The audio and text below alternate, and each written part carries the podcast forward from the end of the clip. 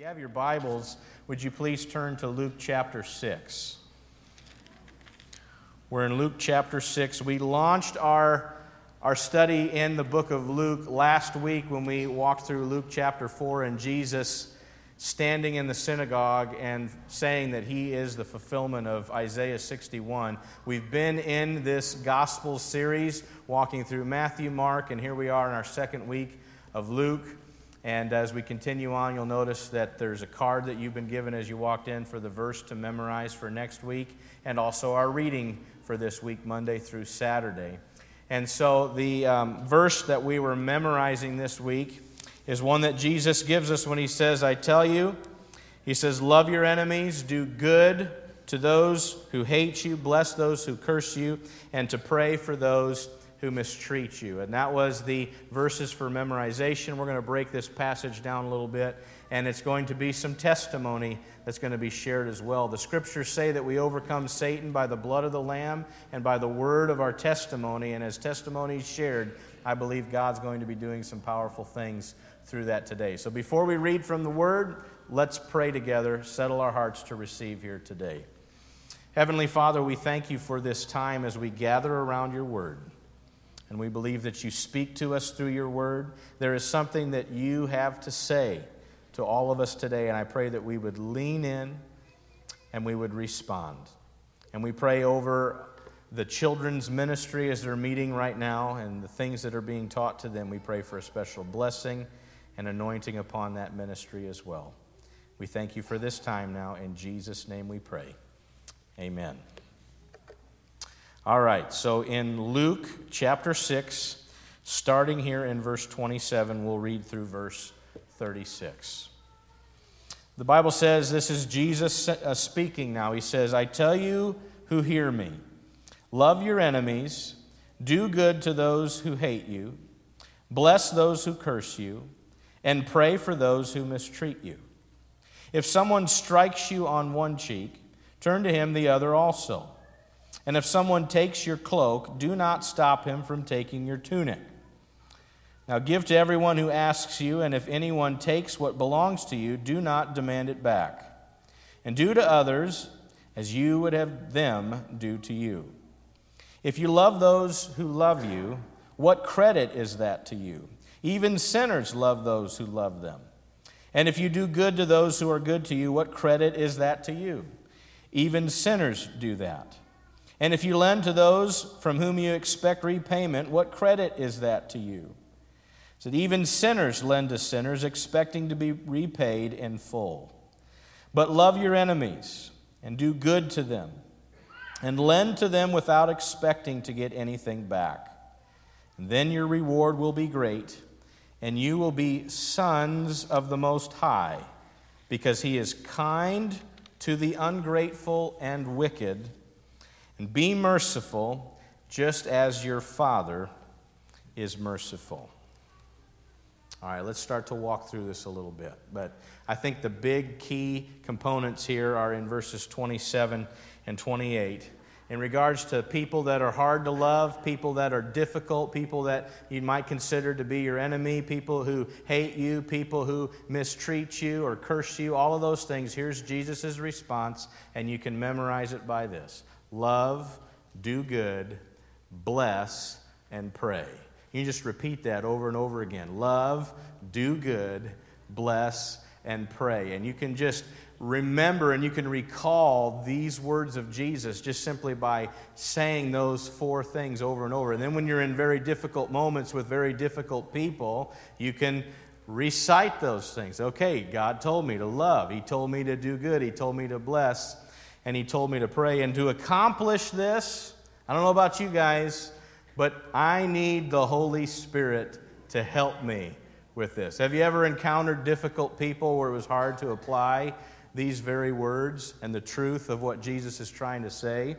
I wrote this down. Uh, uh, the, here's a translation for you. The New American Flesh Version would almost go like this Hate your enemies or actually, that's kind of strong. Let me back off on that.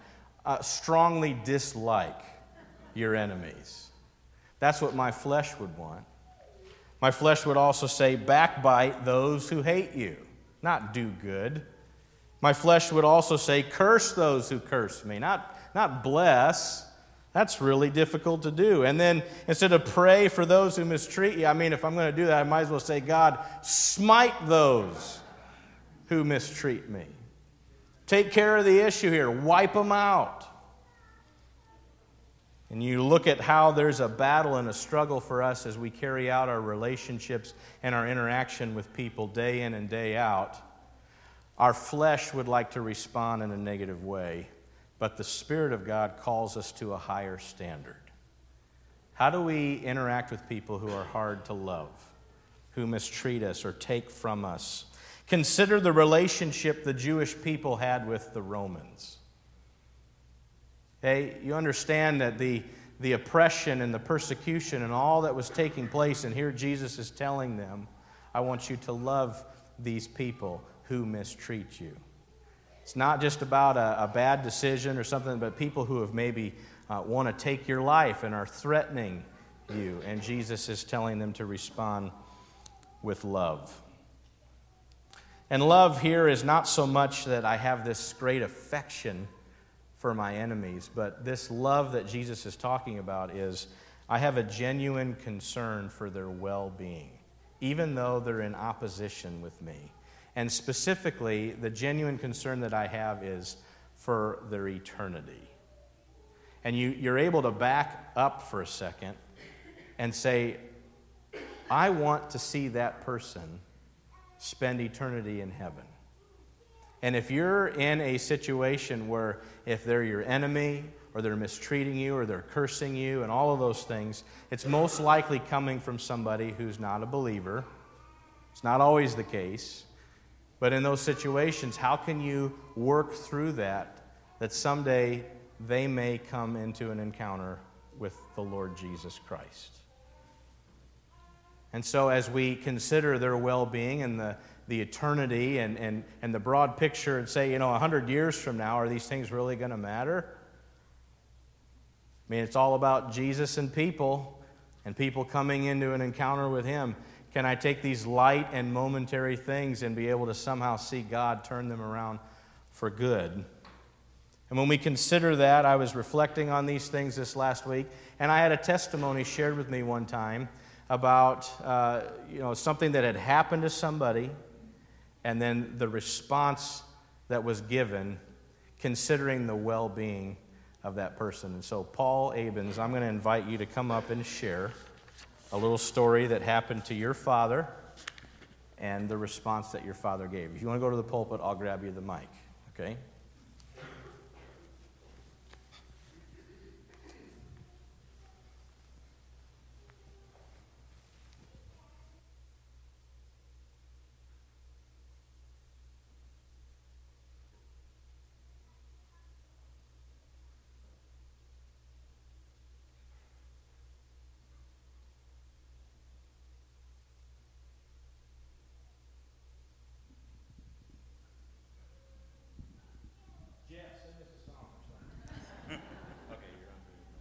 Okay. Um, this is a story that it's a true story. Um, happened to our family, and um, it happened close to 30 years ago.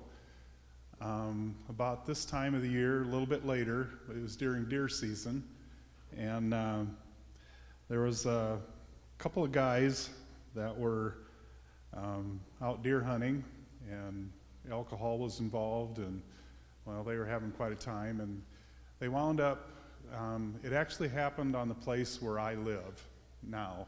But um, at the time, it was a vacant house, and but our family had a lot of cattle there, cows and calves, and um, anyway, these two guys were out deer hunting, and um, like I say, they were drinking quite a bit, and well, they wound up this farm is kind of located in the kind of in the hills, and there's a lot of deer around there, and so they wound up driving up the lane, and well, they kind of scoped the place out, is what they did, and saw the cattle there.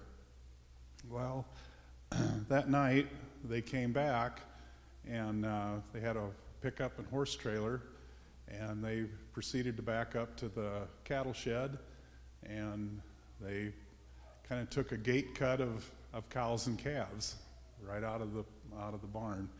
So um, the next day, um, Dad went over to do chores, and well, here's stockade panels laying all over the place, and a few calves were bellowing because their mamas were gone, and you know, there was cows and calves were kind of running around, and well, we uh, Dad called the sheriff, and they there was footprints in the snow, and they did the report, and and uh, we had like there was half a dozen cows and I think four or five calves that were missing, yearling calves. So anyway, um, didn't have a clue where they went to or anything like that. But um, Dad um, loved going to sale barns and that kind of stuff. So the next um, several months, was that right, Mom? About several months, he went to the uh, sale barn from Gowrie, Lake City. Um, I think he went to Algona, and um, seemed like there's one more. But anyway, faithful, he went around the circuit for the next several months, um, hoping that these cattle would show up. And, well, every, every time he went, I mean, he, the, all the auctioneers knew him because he had done business with them quite a bit and he told them what the scoop was that they were looking for my cows to see if they would ever show up again. well, this, like I say, this happened in December, and I think it must have been close to March or somewhere in there. It was going into springtime. But anyway, Dad was sitting in the Gowrie sale barn, and um, one of the cows, I mean, any of you guys have livestock, you know certain cattle or, or hogs or something. There's just something different about each particular critter. Well, anyway, this one cow, we always called her Buffalo because she had such a funny looking shoulders and that kind of stuff. But anyway, here come this cow in the ring. And dad looked at the auctioneer and he goes like this. Pretty, pretty excited. You know, he just kept going like that. And so they um, auctioned the cattle off, and they were waiting to see who collected the check. Okay? So, in the meantime, the cow and the calves got auctioned off, and um, the sheriff was called, and next thing you know, this guy walks in and he gets the check. They had him. So, anyway, what happened in the meantime, um, this guy went to jail, and because um, you know the dollar amount he he was over because it was pretty seri- serious. Excuse me. But anyway, um, Dad went to the hearing, and he um, talked with this fella, and um, they spent a little bit of time together. Well, sorry. anyway, Dad, um, like I say, visited with him and they had some words. And um, anyway, this was a handwritten note that it was Dad's first draft that he sent to the judge. Okay? I'll do my best to read it. And so have a little patience with me. Um, Your Honor, Judge Cody, I talked to Tim outside the courthouse the Tuesday of the hearing. He apologized for all of the trouble he caused me by taking my cattle. He said he was very sorry, and if there's anything he could do, I told him I was happy he confessed, as it is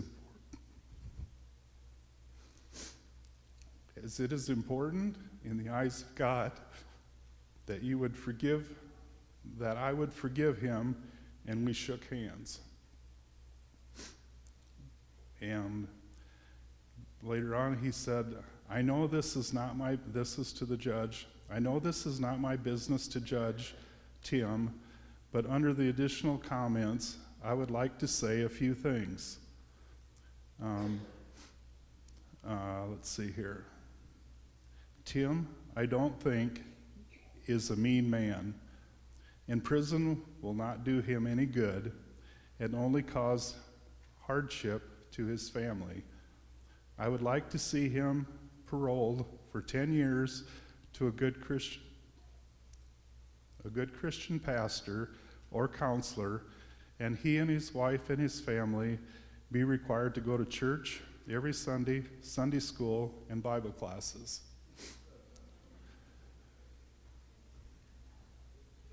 So, the day came for the that he was supposed to be sentenced, and Dad went, and Tim was standing before the judge, and um,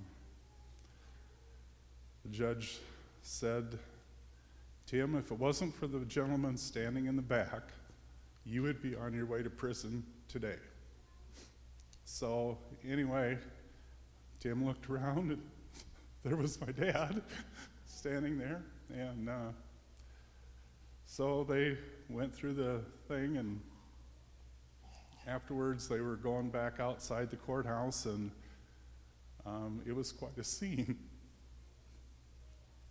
They were just hugging in tears, and you know, his wife was very appreciative, and he had two little boys there, I think, at the time, and so they um, had quite a forgiveness, you know, and uh, I talked with mom a little bit this morning about this, and she said, you know, for quite a few years, dad would still go to the sale barn and they would meet and talk with each other. So I think in this particular situation, it wasn't just a blessing to Tim to be forgiven, but it was also a blessing to my dad to do that. So I just, it was a pretty neat thing. So.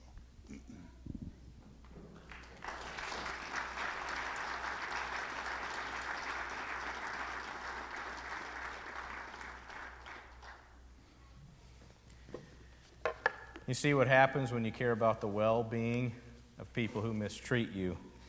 Uh, you hear a testimony like that, and I hope that encourages all of us to respond in such a manner. In Romans 12, we, we kicked off the service with the passage about renewing our mind and allowing God to work through us in a way that way we can be able to test what His will is and approve that and His good is pleasing His perfect will. A little bit later on in that particular chapter, the Bible talks about not repaying anyone evil for evil. I mean, the response there could have been much different lock them away, um, you know, get my money back, my cattle back, all of that stuff. But we were trying to look for the well being of the individual. And it ends, chapter 12, verse 20, 21. Don't overcome, uh, do not be overcome by evil, but overcome evil with good. And so this is the response that Jesus is showing us. And uh, one thing that I just felt I needed to uh, share with you guys this week as I was sitting on this in regards to, I mean, uh, your dad could have held a grudge. And um, this is what came to me. Um, you can't be the hands of Jesus while you're also trying to hold a grudge. You can't be the hands of Jesus while trying to hold a grudge. Now, back in the passage there in Luke 6, it talks about your reward being great when you respond to people in these kinds of ways. And it says, You'll be like sons of the Most High. Other translations would say, it's, You'd be like children of the Most High. So we are actually mimicking, or, or um, you know, He's given us an example, and we want to be like our Father. And how He's compassionate and He's gracious and He's good and He's generous, even to those who are in opposition to Him. Before you came to know Christ, all of us were sinners and were enemies of God, but because of His grace and His love, we receive the forgiveness of sin. And so, if we're going to be like our Father, you, you think of when you were a kid, or maybe you had kids of your own, that they want to be like their dad. Okay, there's times where Judah will walk in the living room with these crazy big shoes on, and he'll be flopping in, you know, like, I'm wearing dad's shoes, you know, isn't that great? Or, you know, and maybe you can think of that, dads in the room, or, or if you're a construction worker, maybe uh, your little guy or your little kid is, is doing construction things and they're like their dad. And, and there's times where we've caught Judah trying to preach. You know, I mean, it's like he, he, he sees what his dad is doing and he wants to mimic that. And so the same thing is true for us with this passage. When we treat people who are in opposition to us with love and with compassion and with grace, we're mimicking our Heavenly Father. And it goes on to say that He's kind to those who are ungrateful and the wicked. And I don't know about you, but I feel like I've been in that category of ungrateful and wicked. And yet, God, in His compassion and His mercy, was gracious to me. Can anybody relate to that? And that it ends with we need to be people who are merciful, just as our Father is merciful. Thank you, Paul, for sharing your testimony and that example of your dad's mercy and the influence that that's had on your life. And we're going to have one more testimony here in transitioning us back into worship and music. And so I just want to invite you guys to come back up. And Jeff, Jeff's going to share a little bit of testimony as we close out our time in this passage.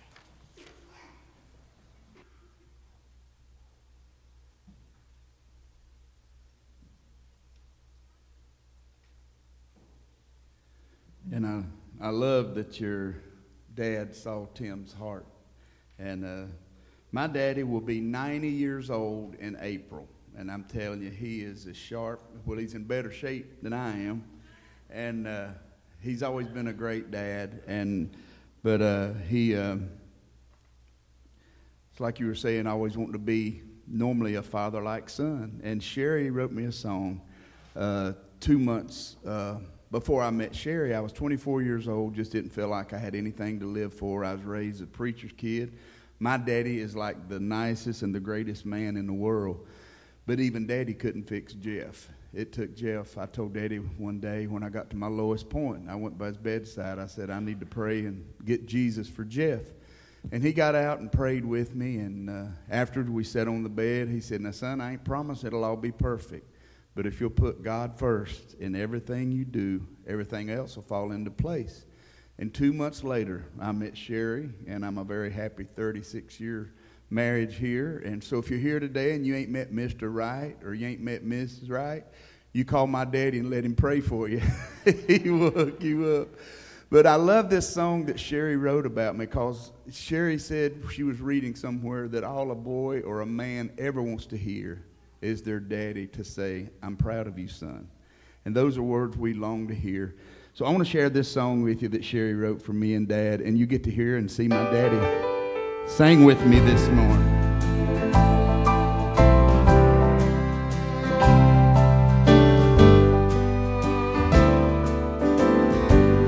Like father, like son,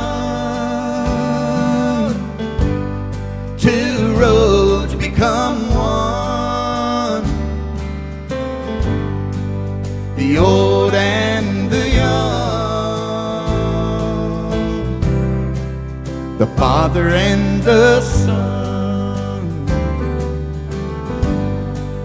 You taught me to laugh at the stories you told.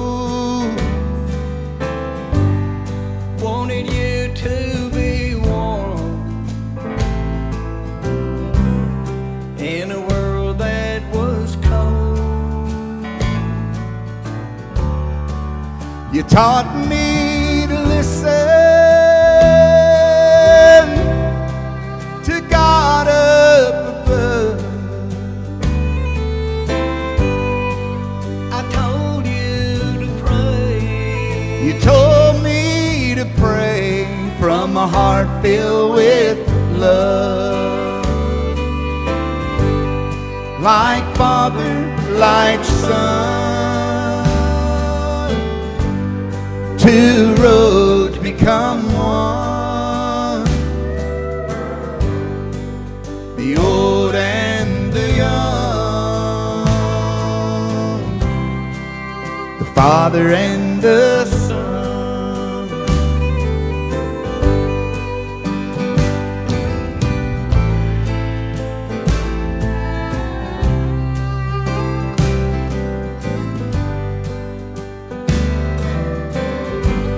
We didn't always agree. Didn't see eye to eye. I wore my blue jeans.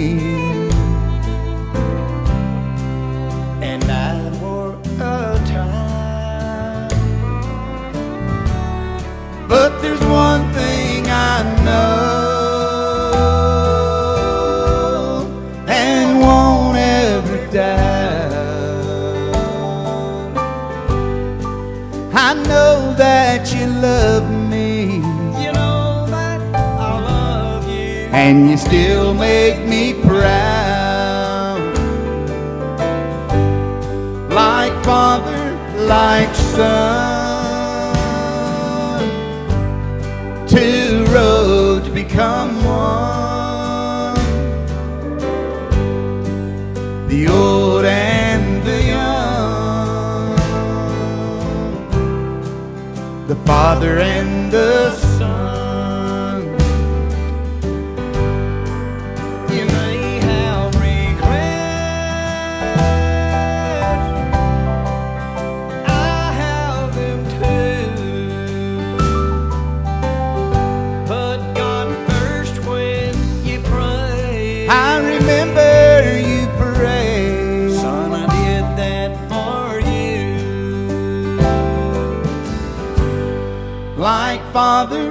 like son. Two roads become one. The old and the young. The father and the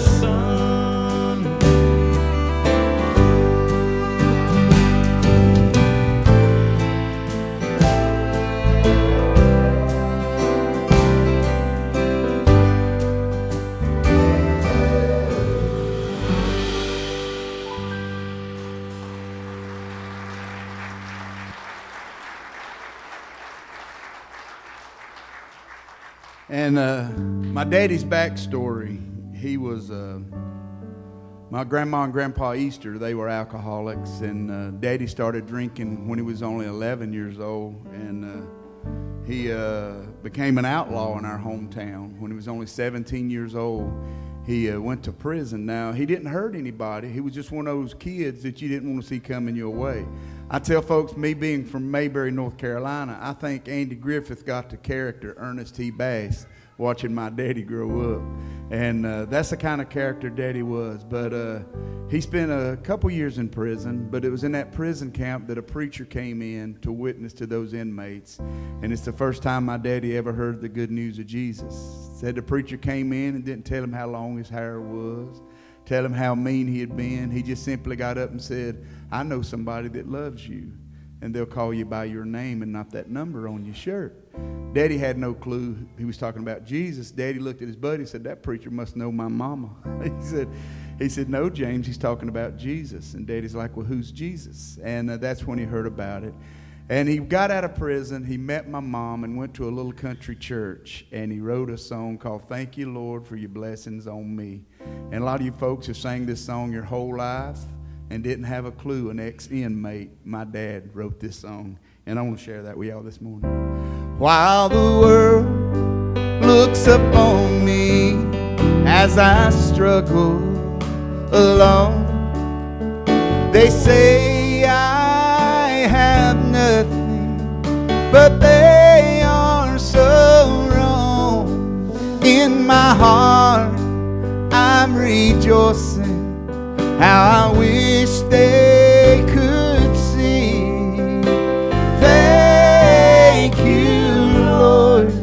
for your blessings on me. Cause there's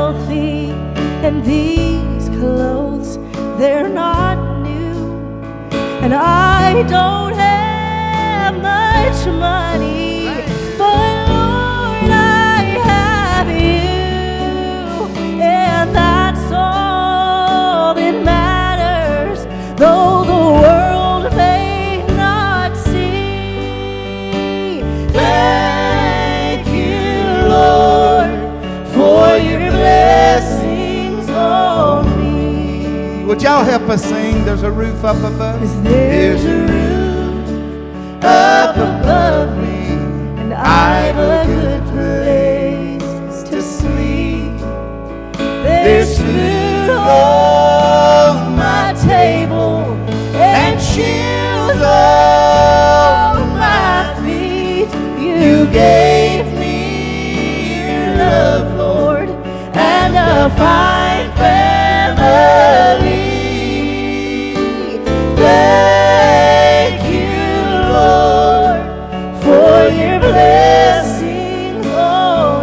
y'all stand and sing with us again? There's a roof up above me. There's a roof up above. Good place to sleep. I've a good place to sleep. There's food on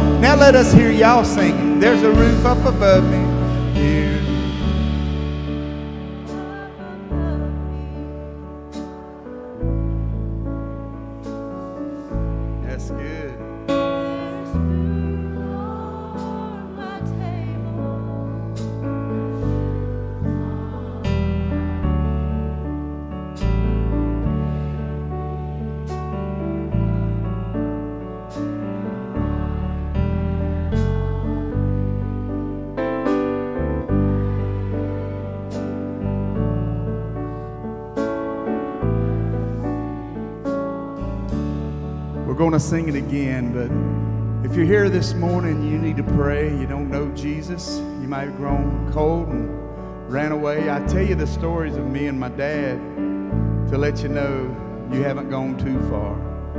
And I love that. We're going to sing it again. If you want to respond, you can come up. Sing it again with us. There's a roof. There's a roof up above me. I've a good place to sleep. There's food on my table and shoes on my feet. You gave me your love, Lord, and a fine family.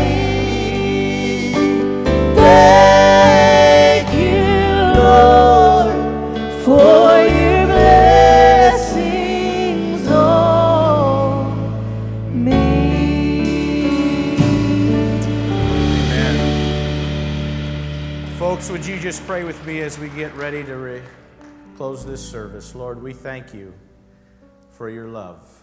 We thank you for your blessings. And just as Jeff has shared testimony, we had testimony from Paul and, and testimony from your word. Lord, help us to respond to people with your love and your grace. And Lord, if there is anyone right now that's listening that would desire to encounter your grace, maybe we've been ungrateful, or perhaps we haven't settled the sin issue in our life. We haven't given our life to you, Lord. Then I just want to lead that individual in a prayer right now to receive your love. Just simply pray with me in your heart and say, Lord Jesus, today I respond to your love. Thank you for your blessings. And right now you desire to encounter my life. And I respond to you by saying, I surrender and I ask for forgiveness of my sin and that you would transform my heart. Thank you for being the Lord and the Savior of my life. And today I desire to live for you and for the kingdom of God. We thank you for this in Jesus' name. And Lord, we thank you for everything that's taken place here in this service today. We ask for a special blessing upon the Easters as they travel back home.